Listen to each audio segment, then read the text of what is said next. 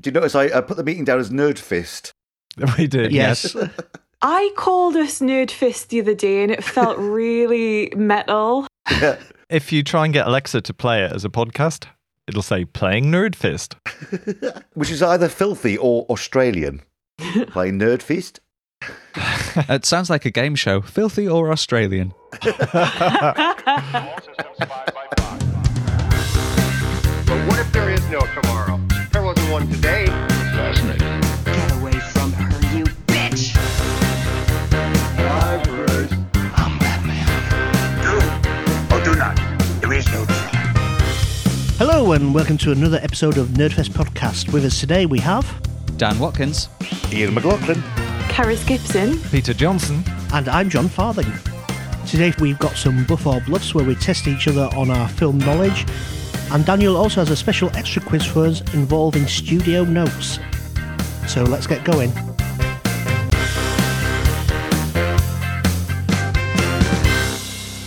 Today's going to be a really clean episode. We have Keris, John, Andy, and all on the same show, which is the first time we've ever done that. And we may never do it again. Yeah, this is going to be a great show. God, go. So what's everybody been up to then? Dan, you've been watching something lovely and wonderful. I have indeed.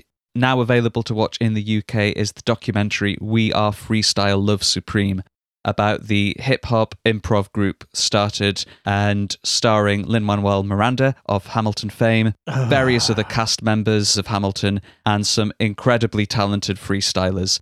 Ian, you saw it before me, so you should really take the lead and tell us how great this documentary is. It is fantastic, actually, because I had no idea that Hamilton had kind of improv roots. It's a wonderful documentary, not just about the history and where Hamilton came from, but the true camaraderie of a group. We're all kind of uh, based around an improv community. Uh, the things that they do to warm up and, their, and, and the games that they play are the things that we do. It was really warm and beautiful and some incredible skills. I mean, th- these guys can like properly freestyle. I thought it was one of the best documentaries I've seen in a long, long time. It made me miss the Edinburgh Fringe, and you see footage from them in 2005, desperately trying to get people to come to their show. And if you could imagine the three years on Broadway sellout, Lin Manuel Miranda having to force people, 650, come and see us on George Street. It's an odd visual. The feeling of an improv group, which I have very much missed over the past year and a half, just seeing them before a show made me really miss that energy that you can only really get in person. We love the online stuff, but seeing a group get together and do a show. So all of the feels watching that and just in awe of their rhyming skills. Oh, yeah, absolutely awesome. That wonderful feeling you have of like being in the same room and sharing the stage, and yeah, it was it was beautifully shot and beautifully executed, and taught you a lot. It's the connection they have with each other when the rest of the group knows where the lead rapper is going and they can join in with it and build on it. You see them light up on stage when one of them hits a rhyme that nobody was expecting, and it's just brilliant to watch. And also, a- a- another slightly interesting element to it was when one of your group becomes famous. Yes. How does that affect the dynamic of the group? You know, because obviously Lynn became super huge famous right in the middle of them doing their thing, and, and they kind of touch on that a little bit, and it's I think it's fascinating to see. He kept them close. I mean, he even cast some of them in the show, doesn't he? and still pops in occasionally Yeah. and does a show. And they, they talk about that in the tech rehearsal, saying, okay, Lynn's going to come in at this point. We'll have to stop the music because they're going to applaud him for ages. Yeah. And then we'll carry on. Yeah, yeah, yeah, absolutely. Totally recommended. You must watch. And where can people find it? Uh, you can find it now on Now. Now. You can watch it on Sky Documentaries and on Now TV and pretty much everywhere now. I shall track it down. Yes. Can we do a Geordie Hamilton between the five of us? No. Just no. Or if it's based out on a you know um, a girls' night out in Newcastle, we could call it Camel Toe. wow. That was your fault, Karis. You set that up. I'm not sorry. And oh, oh, also um, another great documentary to watch is Showbiz Kids. It's a brilliant insight into what it's like to be a child star. People like Henry Thomas, you know, who was uh, Elliot in E.T. We've also got uh, Mila Djokovic, who was a young star as well. And it's a brutally honest look at what it's like to have that pressure put on you as a young child. Totally recommend that. That's on Sky Documentaries. That's directed by Alex Winter, who is Bill in Ah. Bill and Ted. So obviously Right. was a showbiz s- kid himself Yes. in things like The Lost Boys. So he's obviously gone through that experience himself and had some of the darker side himself, I think. Uh, He's talked about in the past. And they do touch upon that in the documentary as well, that the sexual predators that inhabit the world of movies. It's fantastic. Really good. Mm, I'm going to watch that this evening. It not only looks at the testimony from people who have been in the business, but then, then sort of juxtaposes it with kids now going to auditions and Mm. the way that the families deal with it. Hmm. And where's where's that one? That's definitely on Sky Documentaries. As as a Sky show, it'll probably be also on now. And a little tip for Now TV if you cancel it, they just give you a half price for six months. And I've been doing that for about three years now. What if you cancel it again to get half as much each time? They're now paying me £10 a month to take it, which is quite nice. Ooh. Stop it.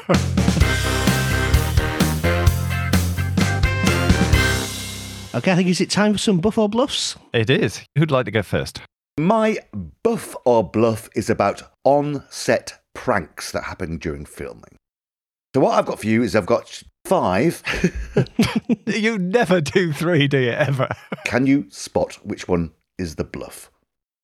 In Harry Potter and the Prisoner of Azkaban, when all the students of Hogwarts are lying in the Great Hall in sleeping bags, Alan Rickman had a fart machine placed inside Daniel Radcliffe's sleeping bag, which Michael Gambon set off at the end of a long take. It was especially humiliating for teenage Radcliffe, who had specifically requested that his sleeping bag be next to a girl that he fancied. Number two, on the set of The Lord of the Rings, the crew gave Dominic Monaghan and Billy Boyd, who played Merry and Pippin, an alternate script which included a scene of them losing their clothes and spooning together naked to keep warm. they actually filmed the spooning, only after that did they reveal it was a prank. Ah. Number three Indiana Jones and the Temple of Doom. During filming, Barbara Streisand and, and Carrie Fisher Ah. visited the set. In the scene where Indiana Jones is tied to a stone and is whipped by a Nazi, Steven Spielberg dressed Barbara Streisand in a dominatrix outfit for the whipping. And then at the end, Carrie Fisher jumps on and gives him a massive snog. Yeah, I remember that bit. Uh, that, that, that stayed in the film. Do we need a four and five after that? On the set of The Dark Knight, Heath Ledger arranged a wonderful prank for director Christopher Nolan. In the legendary opening bank robbery scene, we see the Joker's face for the first time when he takes his clown mask off. In the final one for luck take, Heath Ledger replaced himself with Nolan's wife, Emma Thomas, who he had not seen in person for eight months. When she pulled off the mask, Nolan broke down in tears. Because the shot was ruined. And the final one. On the set of Star Trek Into Darkness, Simon Pegg convinced several actors that they would need to have a special cream inside the laser room. He convinced many of the cast, including Zachary Quinto, Zoe Saldana, Benedict Cumberbatch, that they had to wear a special cream so they didn't get radiation poisoning. Which one of those is the bluff, do you think? Hmm. Ah. Mm, I've no idea. I wonder. Okay. Does anyone know any of them are true? I have heard something not dissimilar for one of them. Mm. I think I've heard the special radiation cream. Uh, I think I've heard the sleeping bag fart machine one. Hmm. I think that they're all made up. Oh, a double bluff.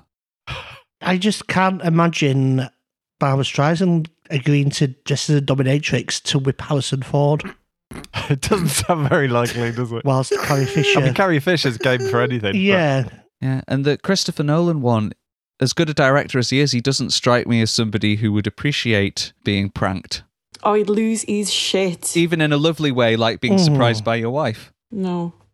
Yeah, I think I think I'm gonna plump for um, Barbara Streisand uh, as the dominatrix, as the bluff. Okay. What are you going for, Dan? My instinct is telling me Barbara Streisand and Carrie Fisher on Temple of Doom, Okay. so I think that's my pick. I think that they're all made up and you're being very silly. And John the Farthing. I, I'm I'm torn between Christopher Nolan and uh, the um, Barbara Streisand dominatrix, but I think Christopher Nolan's wife was a producer on the film. So maybe would have been on the set, and therefore that possibly is a bluff. Just to be different, I'm going to go for Christopher Nolan and Heath Ledger not dressing Christopher Nolan's wife up as the Joker. Okay, you've all made your choices.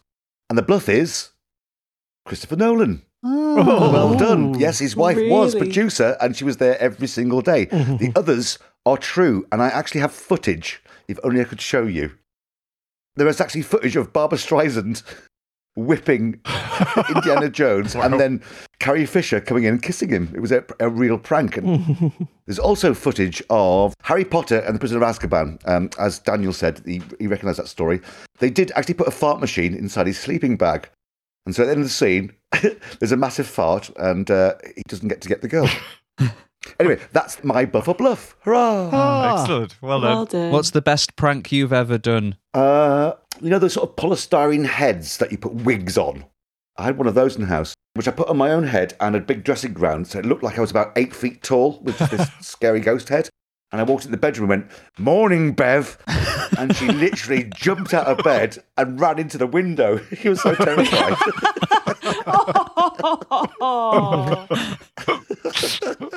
Bless her. what about you, Daniel? Have you done a good prank? I do subscribe to the John Oliver theory of there being nothing more fun than lying to people about history and just making up facts and seeing how many people I can convince until I have to tell them I'm making it up. Is this how you became a historian, Dan? it happened afterwards. You can find out how much people believe what you say by saying a load of rubbish. And if you're convincing enough with that, then the truth's going to be even better. I may have told my prank gone wrong story before, where I was uh, in the shower listening to Six Music. Sex music. Six Music, the radio station. Sounds more like a Prince album. And then Barbara Streisand showed up. and um, Goodbye Horses came on. So I immediately tucked my junk between my legs, ran out of the shower into the living room with a towel. So I going, You want to fuck me? Do you want to fuck me? I'd fuck me. And she'd never seen Silence of the Lambs.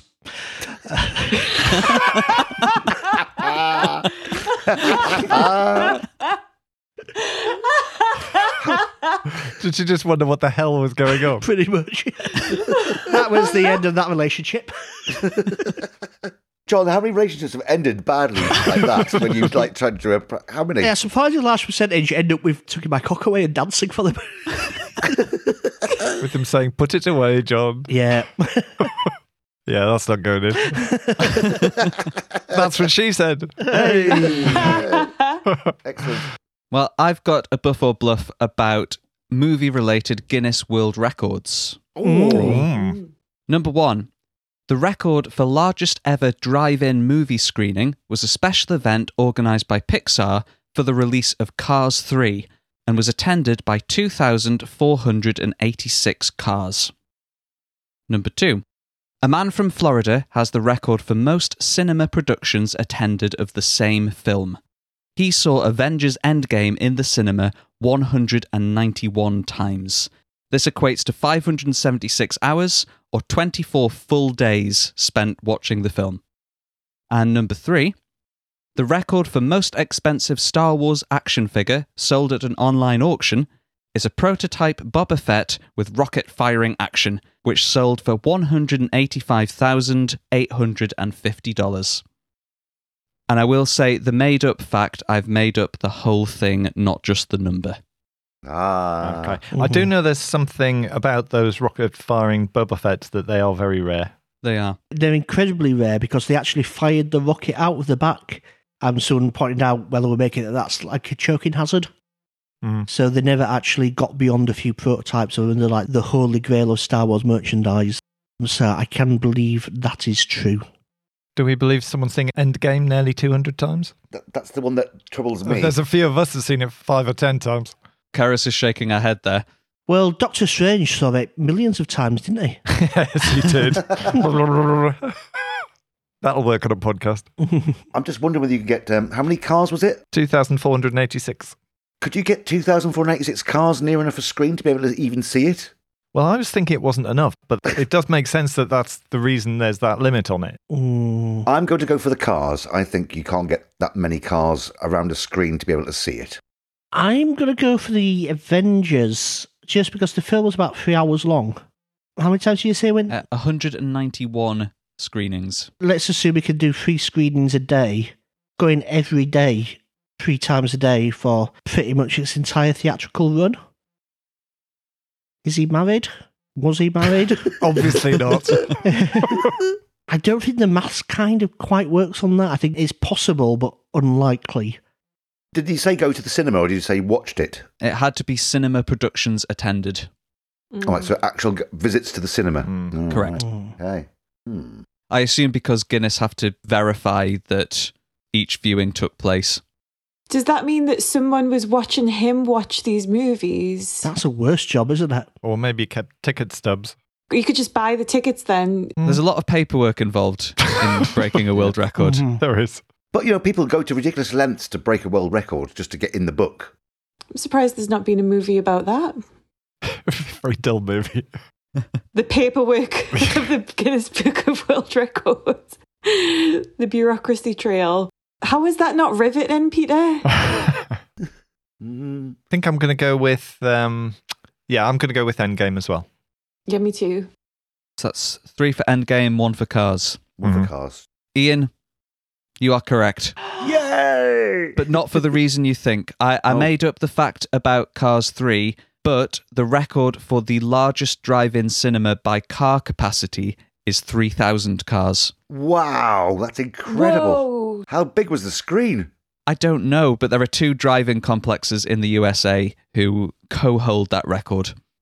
Oh. Uh, there was a man from Florida who did see Endgame 191 times.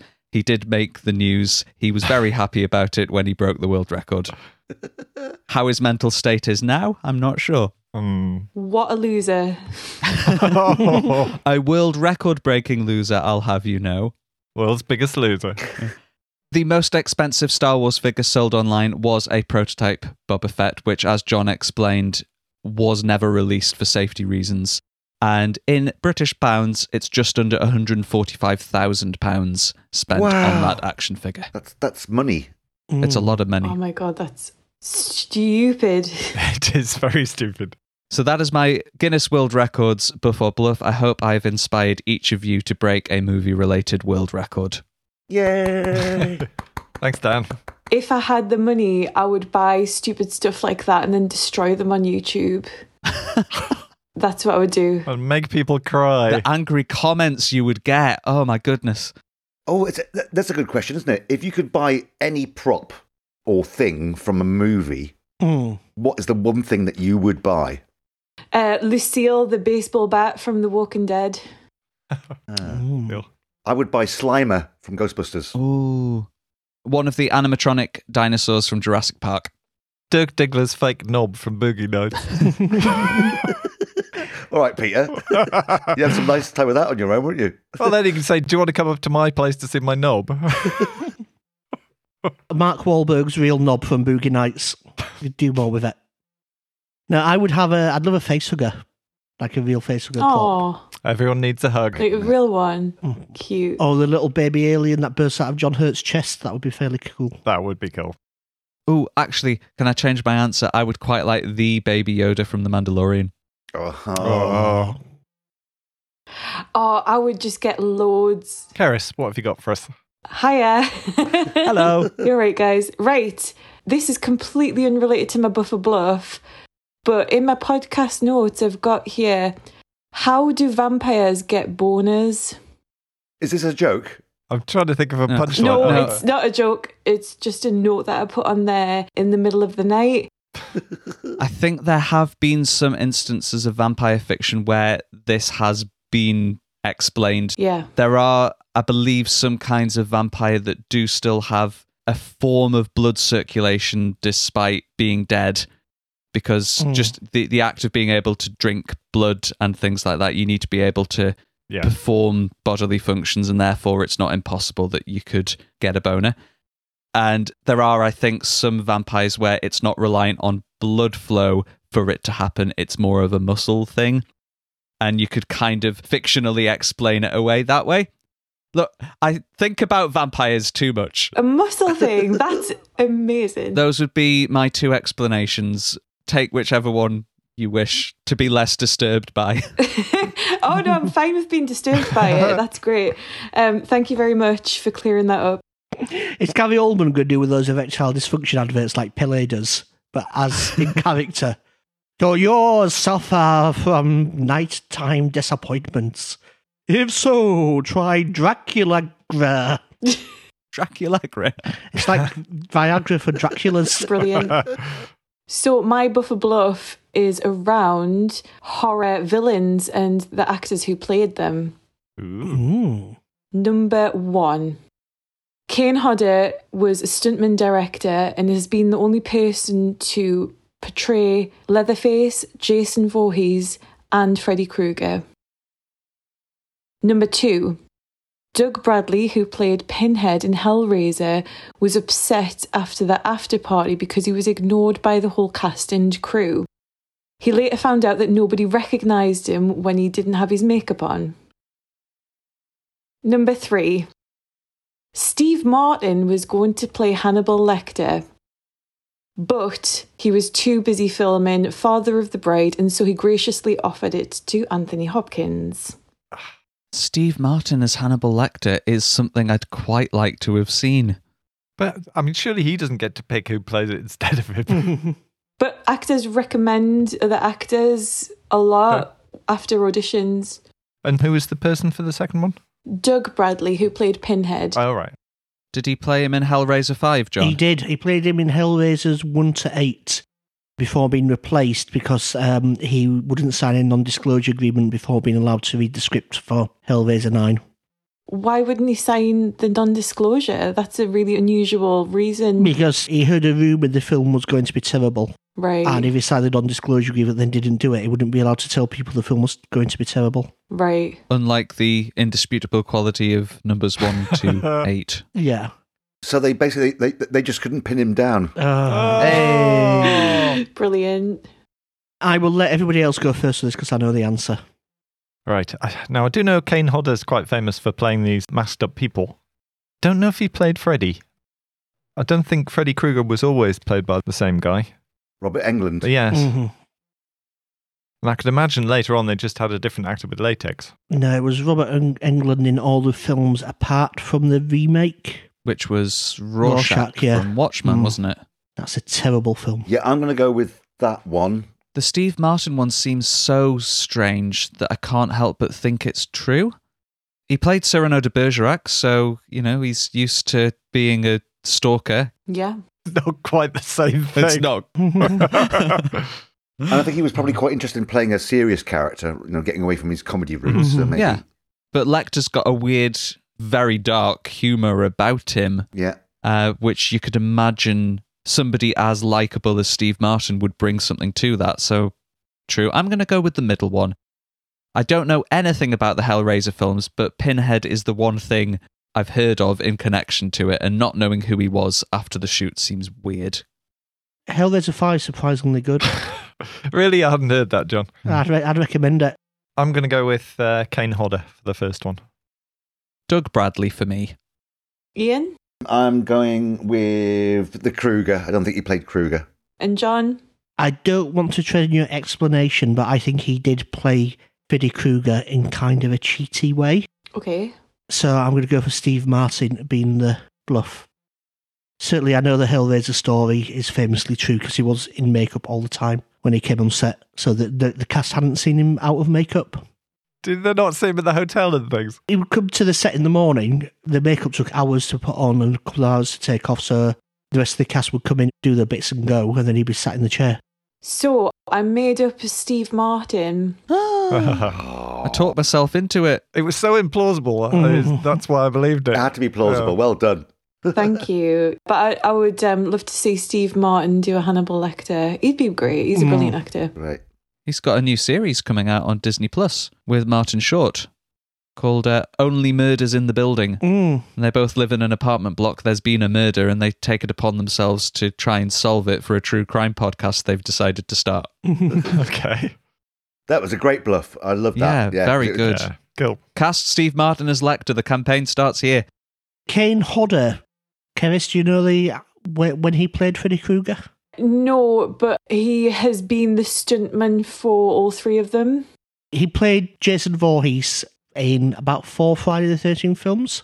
Yeah. He was the stuntman for Leatherface in a couple of the remakes, but the only time he played Freddy Krueger is Jason Goes to Hell, the final Friday. And at the end of that, Jason is dead, and the mask is just laid in a pile of dust because they've killed Jason.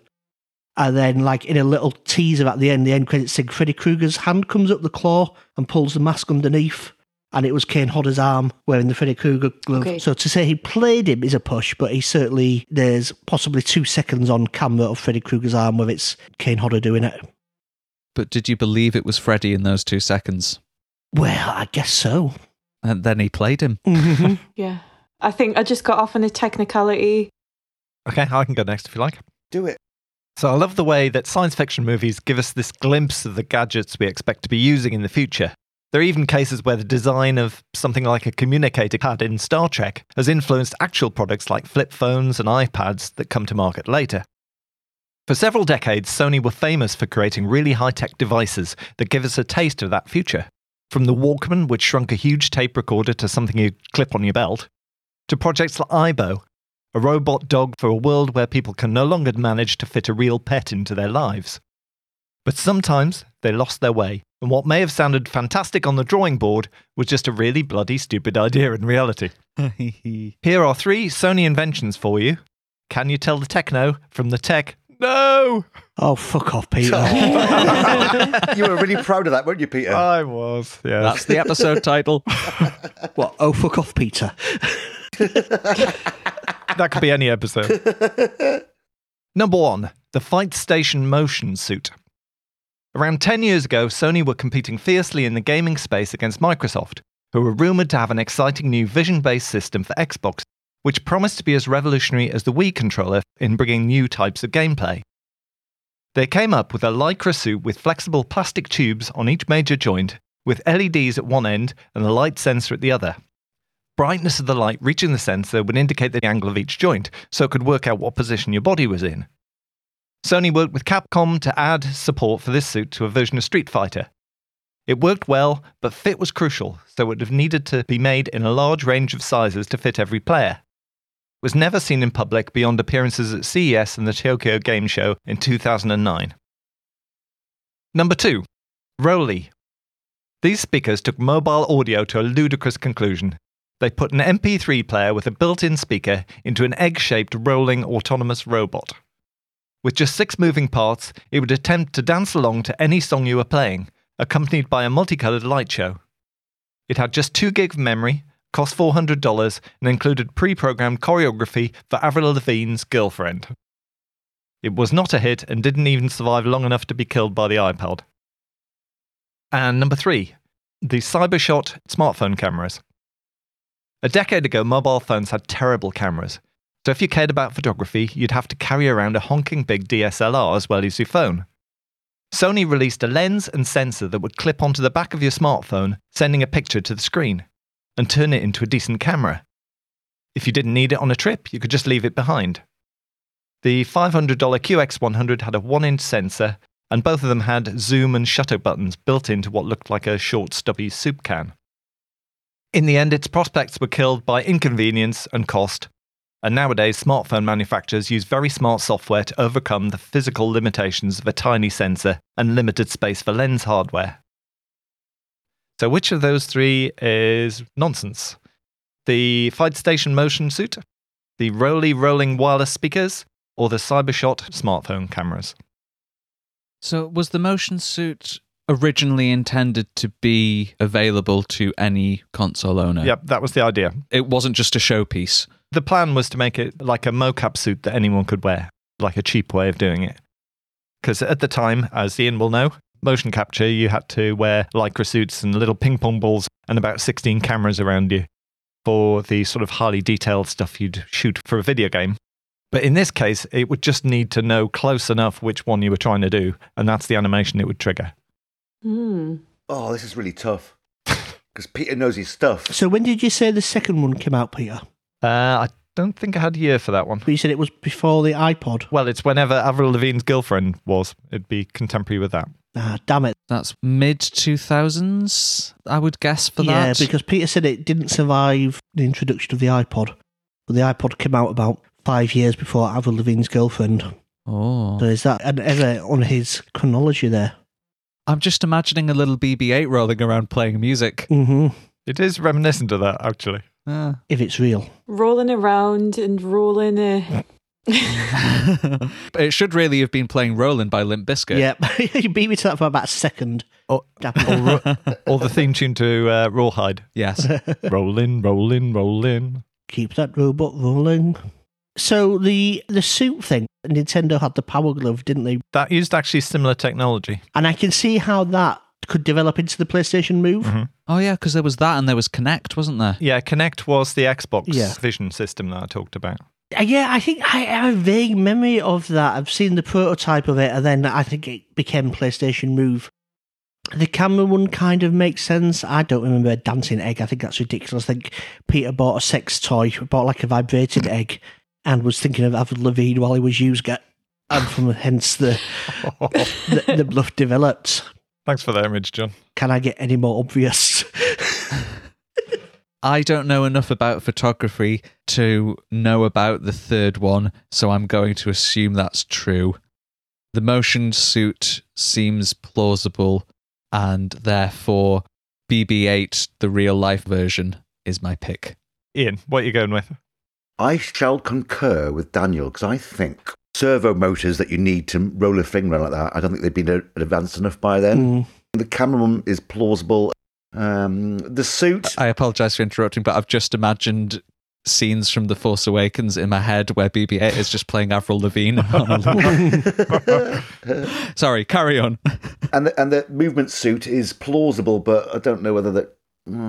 I've got a Spearow BB-8 that came out around the time of The Force Awakens. That was 2015. Yeah, and Spiros were only a couple of years old at that point.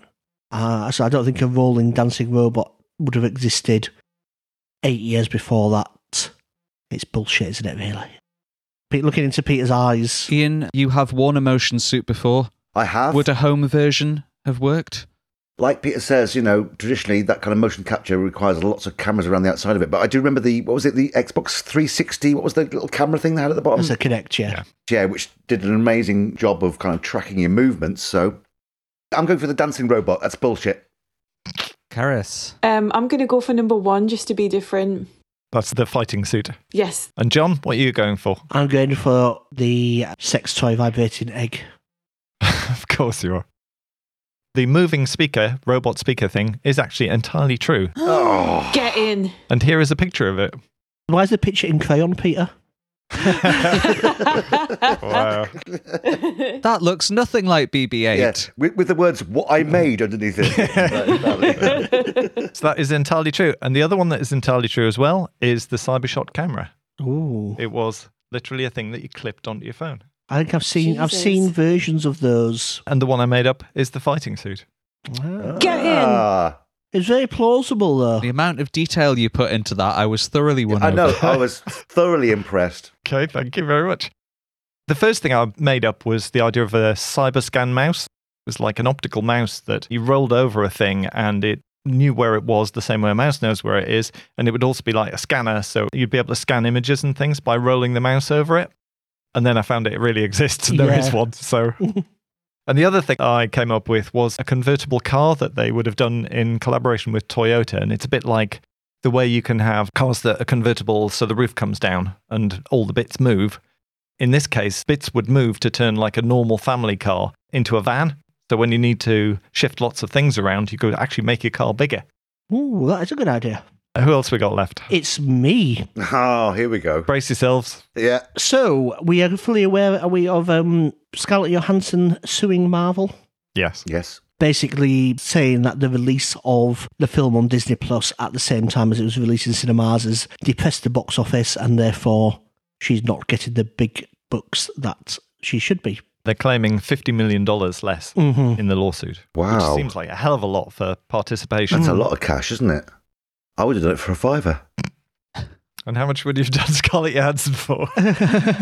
As an aside, um, did you know that the young Scarlett Johansson at the start of Black Widow is the daughter of Mila Jovovich and Paul W.S. Anderson? Yes. I did not know that. She looks a bit like Scarlett Johansson, but she looks more like Mila Jovovich. So we googled it, and it's yeah, it's her daughter. Hmm. It's not the first comic book lawsuit Marvel has been involved in.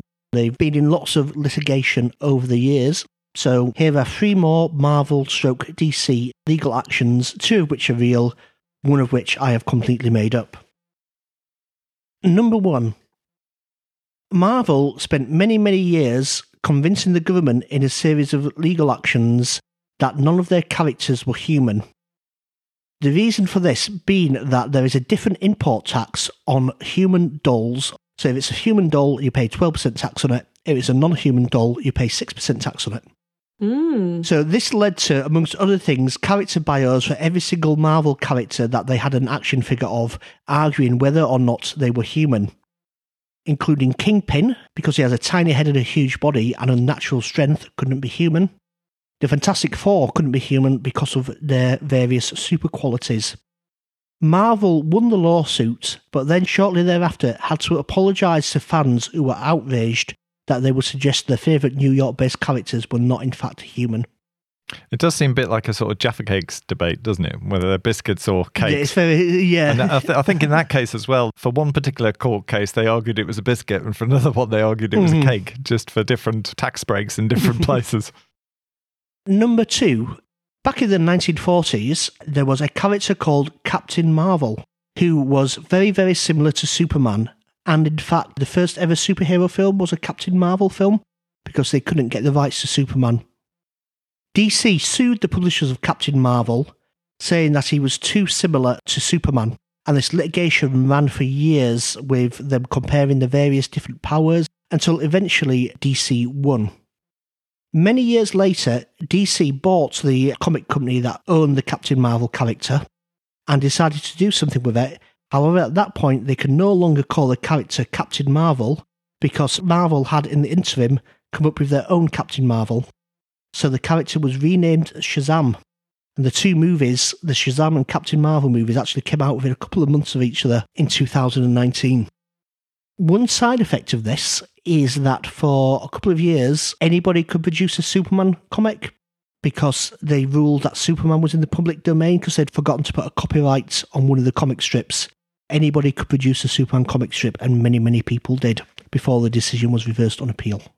John, is that actually true? Because I thought copyright exists as soon as you create a thing in a physical form, even if you haven't put the little C mark on it. It depends if it's a bluff or not. right.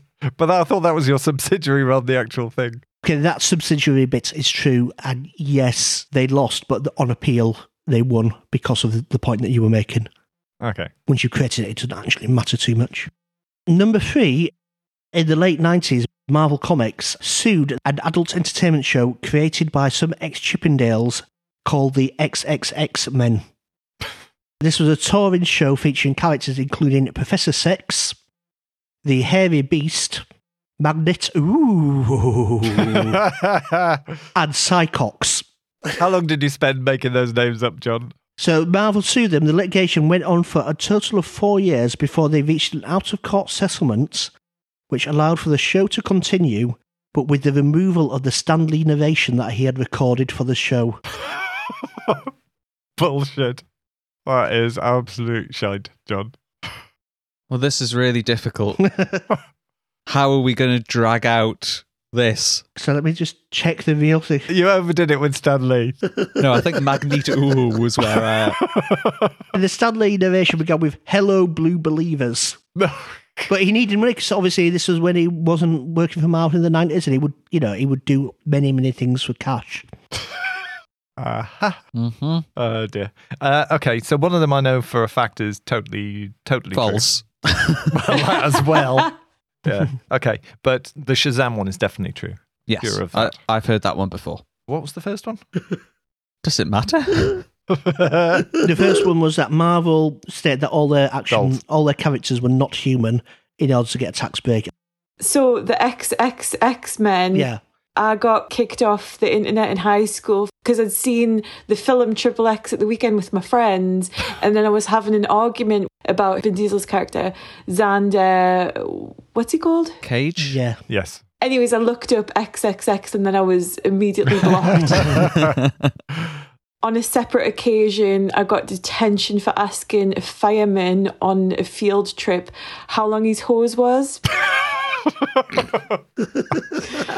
Wow. I was seven years old, just just to clarify. I was not trying to be dirty. So I know, I know it's a toughie, guys. Which one are you going for as the bluff?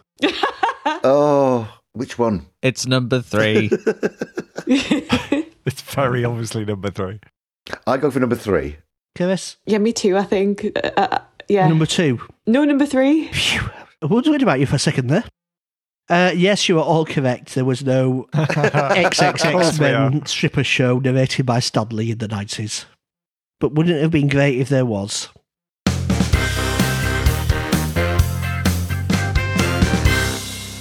So we've buffed our bluffs, but the quizzing isn't over yet. Daniel, you have a little extra bonus quiz for us. I've got a little mini quiz on stupid studio notes. Notes from the studio can sometimes improve a film or a TV program, and sometimes they're just stupid. These are five stupid studio notes I found. I'll read out the quote. If anybody gets it straight away, you get 10 points. If you all look at me blankly for a second, I'll give you a clue, and that's five points. If the blank looks continue, you get a second clue and you get one point. Okay. So do we buzz in or say our names? What was that? Let's buzz in. Could I hear your buzz in noises, please? Sock. When will this end? Oink. Me, me, me. Excellent. Thank you. So, uh, quote number one is for a film. The studio note is He's good at drumming. We get it. Oh. Uh, When will this ah. end? John, Is it Whiplash? correct. Oh, I was going to say that. That was said about Damien Chazelle's Whiplash, specifically the long drum solo that ends the film. The studio note wanted it gone, but the director argued that it was the whole point of the film. 10 points to John. Number two is about a TV show. This is awesome. I really love it. Does it have to have zombies in it? Buzz, buzz. me, me, me, me, me, That's me. Ian. Um, the Walking Dead. Correct. 10 points. Yeah. According to uh, The Walking Dead co creator Robert Kirkman, when a pilot for the show was turned into the NPC network, an executive is supposed to have said that. Does it have to have zombies in it? Number three is another TV program. As dire as its title, a collection of cliches and stock characters, which I can't see being anything but a disaster. When will this end? John, I think that's Faulty Towers. it is Faulty Towers. 10 more Ah. points. wow. That was a note about the pilot script that John Cleese submitted to the BBC. Wow. Goes to show, doesn't it? Number four is about a film, and this is a two part quote. The higher the budget is, the less complex the characters should be, and could you take out the nuance? Me, me, me. Ian, Is it Waterworld? it is not Waterworld, but you're in the right When decade. will this end? Ooh. Buzz. Oh, we'll let Peter have a go. Titanic. You're getting closer to the right year, John. Schindler's List. Um, Karis, you, I'll let you have a guess, and then I'll reveal the answer. I thought we were going to get some clues. Do you want a clue? Okay. Yeah. Yes, please. Okay, first clue. Uh, I had the CD single of the theme tune. Oh, Sock. Karis. Prince of Thieves. Oh, sadly not. well, sadly that you didn't have that theme tune. Everybody had that. Next clue. am I allowed a second go? Ian's requested a second clue. Second clue, giant mechanical spiders. Oh, p- p- p- me, me, me. that. Ian. War of the Worlds. Oh, will no, this no, end? sadly no, not. no, When will me, this me. end? Wild Wild West. Wild Wild It West, is that's Wild the Wild one. West. Yes, You had the CD. of course I did. It was an excellent theme song. Wiki Wiki Wild Wild Wild. Mm. Wild West, Jim West, Desperado, Rough Rider, No You Don't Want Nada, etc. You should give Peter those 10 points because I, I, I snuck in on him. Not for the first time. Those were both notes that Barry Sonnenfeld received when making Wild Wild West. So the higher the budget, the less complex the characters should be. And could you take out the nuance? It's good that he actually took those notes on board, though, isn't it? So um, John and Ian are neck and neck on 20 points each. Uh, it's down to the final studio note. This is about a film. So, where are the white people? Ooh. Ian, uh, Peter, sorry. Color purple? Not the color purple, but you're on the right lines. Your first clue this is a best picture winner. Me, Sock. me, me. Oh, Ian get, gets in there. Amistad. It was not. When will this Amistad. Mm. end? Oh. John, 12 years a slave? it was not 12 years a slave. Oh. Your second clue it was not originally announced as the best picture winner. When will this end? Was it John, Green Book? it was not Green Book. Ian, you could steal this. This is the one that was uh, announced accidentally. Correct. Wasn't that It was. Spotlight. That was a best Moon- picture winner. m- m- Moonlight Mile? We had the word there, John. Mo- Moonlight. Uh, oh, oh, uh, um, yes, that one. Um, yes, but you haven't buzzed. I'm trying to think Come of on. what it is, though. Draw out the tension, the drama. the Sock moonlight. Karis. Yes, it was. It was Oh, yeah. Moonlight Karis. I got You the And I shit. point. forgot to mention that the last question gets 50 points. You've Oh. won. Yay! Get in. Studio notes. Not always helpful. Well done. Great.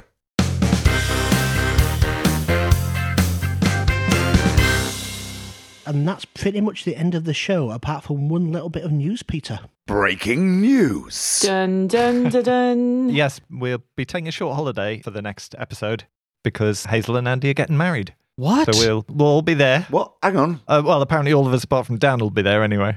Who are they getting married to? To each other? Oh. No. I, wa- I wa- it was awkward because I wasn't sure which of the weddings I was going to go to, but they're getting married to each other. that makes it a lot easier. But I'm I'm in love with him. I'm in love with him. What?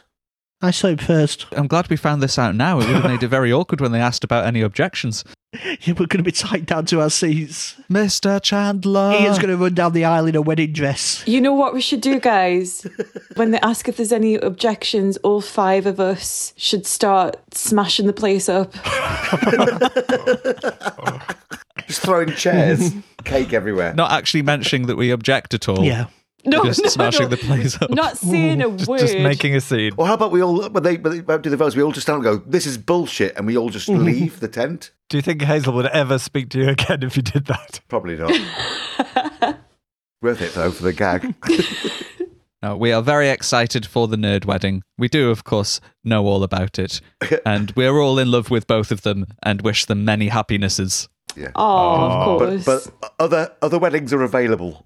Not on that day, they're not. Probably not so many with Hamilton soundtracks throughout. But anyway, it's very exciting. We'll all be there. We might record some bits and bobs. I think we'll do a live episode from do a live stream. as, as during the ceremony. Just interrupt them halfway through. yeah, yeah. And then I can make her do it again. Hey, uh, Hazel, can you do that again but sound like you mean it? that vow sounded like a bluff to me. Yeah, They do the vows, yeah. That's a bluff. It will be a very happy, very nerdy wedding, and I'm looking forward Yes. to Me it. too. Well, And a- as we record normally on a Sunday morning or Sunday lunchtime, I think very few of us will be in a fit state to do that. Lunchtime is quarter to five, John. It is quarter to five, yes. John lives in a different time zone than the rest of us. That's why he never makes it on time. But I, I imagine there'll be mini sore heads rather than podcast recording. Well. Just so we will have a little bit, but we will be back, oh, you know what we should do, guys? We should turn up and do the XXX. men. Man, Yeah. Mm. Let's all dress up and then like, get up and do a little sexy dance and strip. I'm in. Yay, I knew you I'm would be. game. I mean, if Goodbye Horses is played in the cabaret, I've got a little act I can do.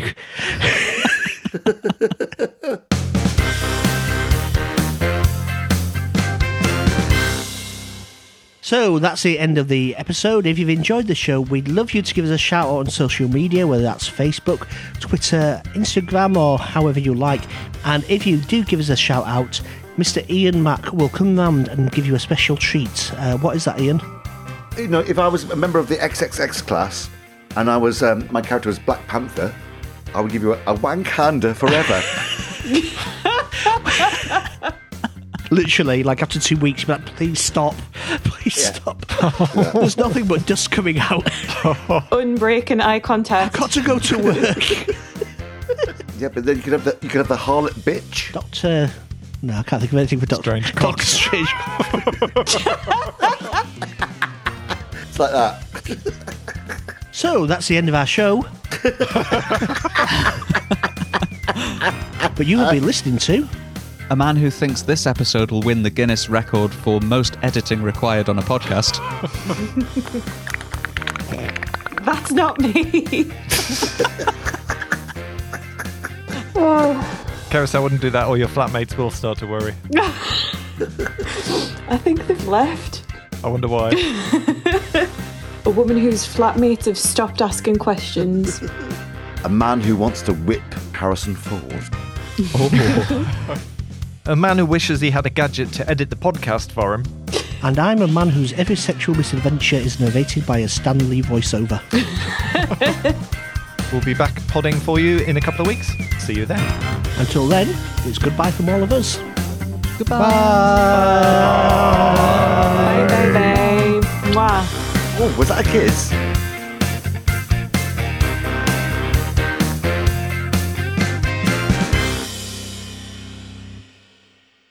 Today for you, we've got some Buff or Bluffs where we test each other on our film knowledge. And Daniel also has a special extra quiz for us involving studio notes. So let's get going. Oh, John, I've I've got a note about that intro. Um, could you try it? But could you take out every third word? So today got some film or bluffs. We've also a note. Daniel, Um, John, I've got a note on that. Would you mind doing that again, but in swears only? in swears only. Shitting. Piss. Shit. Ass. Cock. Balls. socks.